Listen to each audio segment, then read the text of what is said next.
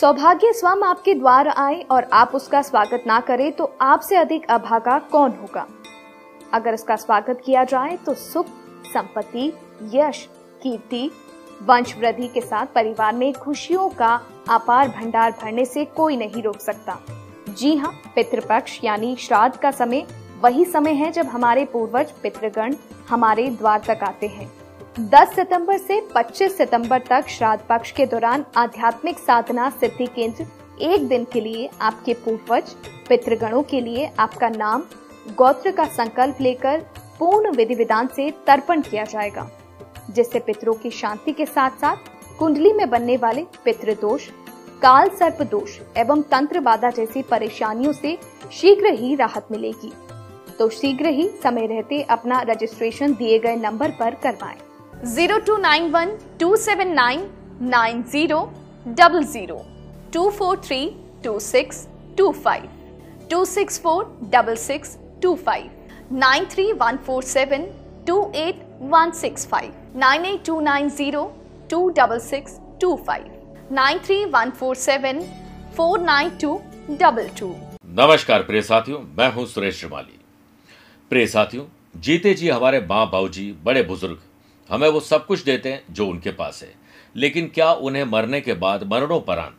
ये अधिकार नहीं है कि उनके बच्चे हर शुभ और मांगलिक कार्य पर उन्हें याद करें। साल में पंद्रह दिन का श्राद्ध पक्ष होता है। उनके लिए सच्ची श्रद्धा से श्राद्ध पक्ष करें। उनके नाम से दान पुण्य करें, जहाँ पर लाखों करोड़ों रुपए की संपत्ति गहने और बड़ा आशीर्वाद जो इससे भी बड़ा है, वो हमें दिया है।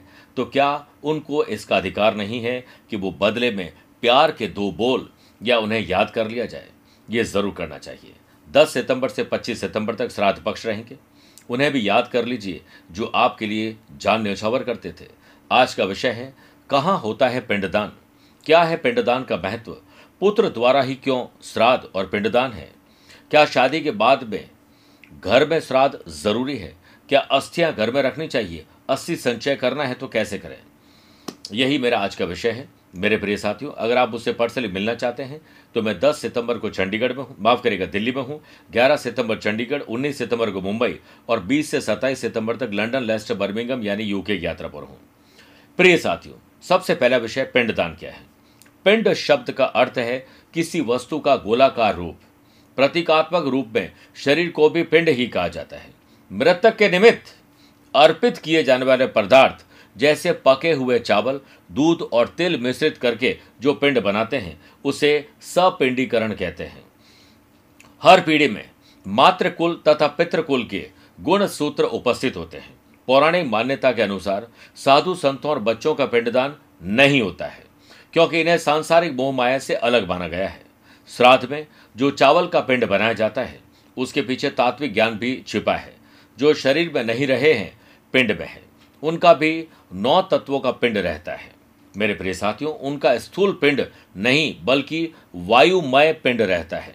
पितरों का पिंडदान इसलिए किया जाता है ताकि उनकी पिंड की मोहमाया छूटे और वे आगे की यात्रा प्रारंभ कर सके। जैसे एक रॉकेट छूटता है तो अपना पिछले हिस्सा छोड़ता है, तब वो गति पकड़ता है। वैसे ही हमारे पिंड भी गति पकड़ते हैं। वे दूसरा शरीर, दूसरा पिंड या मोक्ष पा सके। धार्मिक ग्रंथों में मृत्यु के बाद प्रेत योनि से बचने के लिए पितृ तर्पण का बहुत महत्व है। तर्पण का मतलब है अंजलि भर के डाब के साथ जल छोड़ना। ऐसा माना जाता है कि पूर्वजों को किए गए तर्पण से उन्हें मुक्ति मिल जाती है और वे प्रेत योनि से मुक्त हो जाते हैं। जानिए, कहाँ कहाँ होता है पिंडदान और क्यों? यूँ तो देश के कई स्थानों में पिंडदान किया जाता है, परंतु बिहार के फल्गु तट पर बसे गया में पिंडदान का बहुत महत्व है। कहा जाता है कि भगवान श्री राम और देवी सीता ने श्री राजा दशरथ की आत्मा की शांति के लिए गया में ही पिंडदान किया था। श्राद्ध के लिए त्रैंबकेश्वर हरिद्वार गंगा सागर जगन्नाथपुरी, कुरुक्षेत्र, चित्रकूट, पुष्कर और बद्रीनाथ सहित साठ स्थानों को महत्वपूर्ण माना गया है। शास्त्रों में पिंडदान के लिए इनमें से तीन जगह को सबसे विशेष माना गया है। इनमें बद्रीनाथ भी है। बद्रीनाथ के पास ब्रह्म कपाल सिद्ध क्षेत्र में पितृदोष मुक्ति के लिए तर्पण का विधान है। हरिद्वार में नारायणी शिला के पास लोग पूर्वजों का पिंडदान करते हैं। बिहार की राजधानी पटना से 100 किलोमीटर दूर, गया में साल में एक बार सत्रह दिन के लिए मेला लगता है। पितृपक्ष मेला कहा जाता है।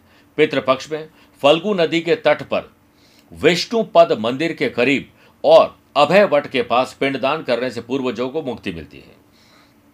गरुड़ पुराण में कहा गया है कि गया जाने के लिए घर से निकलने पर चलने वाले एक एक कदम पितरों के स्वर्गारोहण के लिए एक एक सीढ़ी बनते हैं। अब बात करते हैं श्राद्ध, पिंडदान, कर्म, पुत्र द्वारा ही क्यों?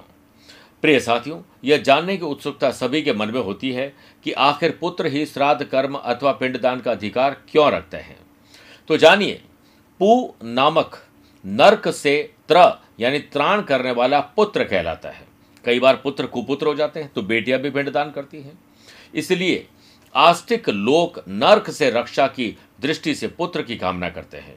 और यही कारण है कि पिंडदान श्राद्ध आदि कर्म का अधिकार पुत्र को प्रदान किया गया है। प्रिय साथियों, हमारे शास्त्र कहते हैं कि पुत्र वाले धर्मात्माओं की कभी दुर्गति नहीं होती है और पुत्र का मुख देख लेने से पिता पितृ ऋण से मुक्त हो जाते हैं। और जब पुत्र द्वारा श्राद्ध प्राप्त होता है तो मनुष्य स्वर्ग में जाते हैं। एक से अधिक पुत्र होने पर श्राद्ध कर्म ज्येष्ठ यानी बड़े पुत्र को ही करना चाहिए। अन्य भाइयों को अलग से कुछ करने की आवश्यकता नहीं है। मेरे प्रिय साथियों, आइए अब अगले विषय की तरफ़ बढ़ते हैं।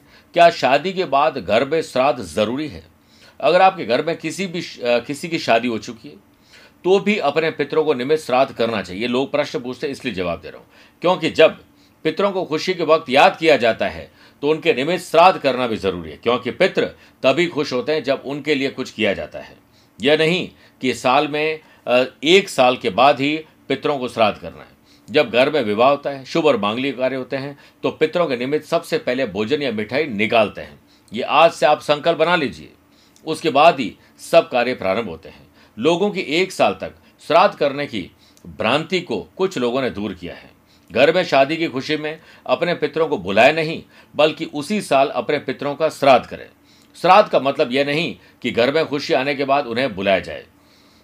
मैंने ऐसा बहुत सारे घरों में देखा है कि यहाँ पर बारात जा रही है या बारात आ रही है और आपने पितरों के नाम से, अपने पूर्वजों के नाम से कोई मिठाई चढ़ाई नहीं, उन्हें आमंत्रित किया नहीं तो वहाँ पर वह बारात लौट जाती है।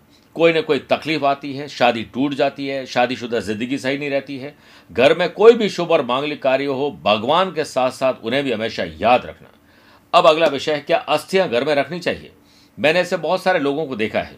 अभी हाल ही में हमने एक पार्क को गोद में लिया है, चौराहे पर, आपको पता है।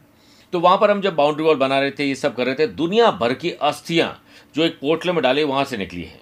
अब बताइए, हमने एक आदमी को भेजकर हरिद्वार भेजा है, ताकि वहाँ पर अस्थियों का विसर्जन हो सके। पता ही नहीं किसकी क्या अस्थियाँ हैं। ऐसे बहुत सारे लोग हैं जो कई सालों तक घर में ही अस्थियाँ रखी रहती है। व्यक्ति की मृत्यु के बाद भी उसकी सूक्ष्म आत्मा उसी स्थान पर रहती है, जहाँ उस व्यक्ति की मृत्यु हुई है। आत्मा में पूरे तेरह दिन अपने घर में रहती है। उसी की तृप्ति और मुक्ति के लिए तेरह दिन तक श्राद्ध और भोजन आदि कार्यक्रम किए जाते हैं। अस्थियों को मृत व्यक्ति का प्रतीकात्मक रूप माना गया है।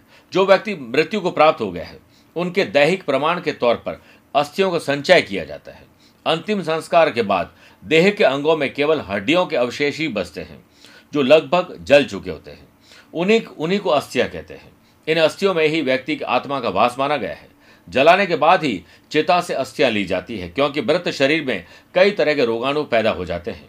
इनमें बीमारियों की आशंका रहती है। जलने के बाद शरीर के ये सारे जीवाणु और रोगाणु खत्म हो जाते हैं, और बची हुई अस्थियाँ, यानी हड्डियाँ भी जीवाणु मुक्त होती हैं। इनके छूने या इन्हें घर लाने से किसी प्रकार की हानि का डर नहीं रहता है। इन अस्थियों का श्राद्ध कर्म आदि क्रियाओं के बाद किसी नदी में विसर्जित किया जाता है। अगर आप गंगा किनारे बसे शहरों में रहते हैं तो उसी दिन अस्थि विसर्जन कर दें।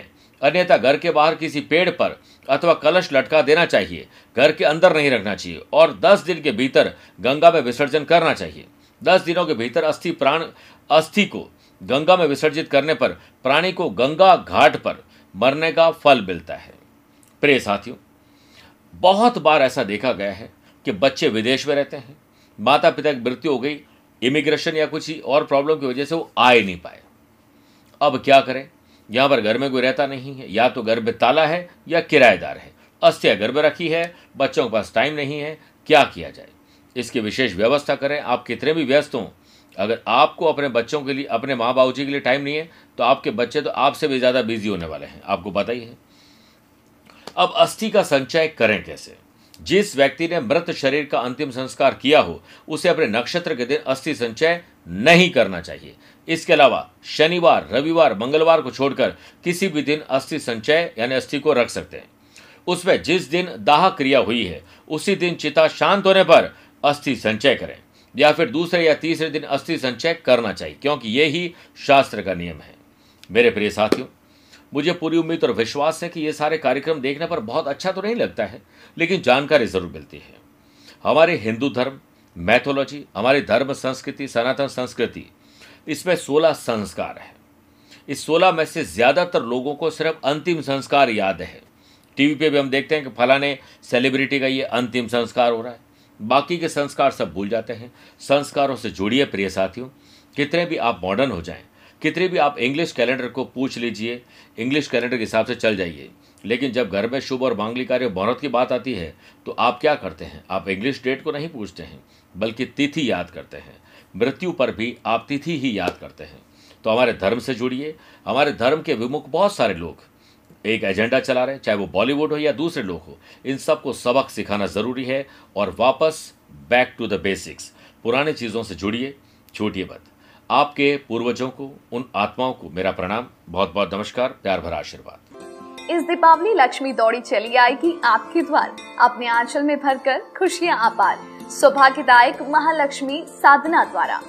धन त्रयोदशी से भैया दूज, यानी 23 अक्टूबर से 26 अक्टूबर तक हमारे साथ मनाए महालक्ष्मी महोत्सव। इन साधनाओं में आप पाएँगे 27 मंत्र सिद्ध, लक्ष्मी प्रिय पूजन सामग्री।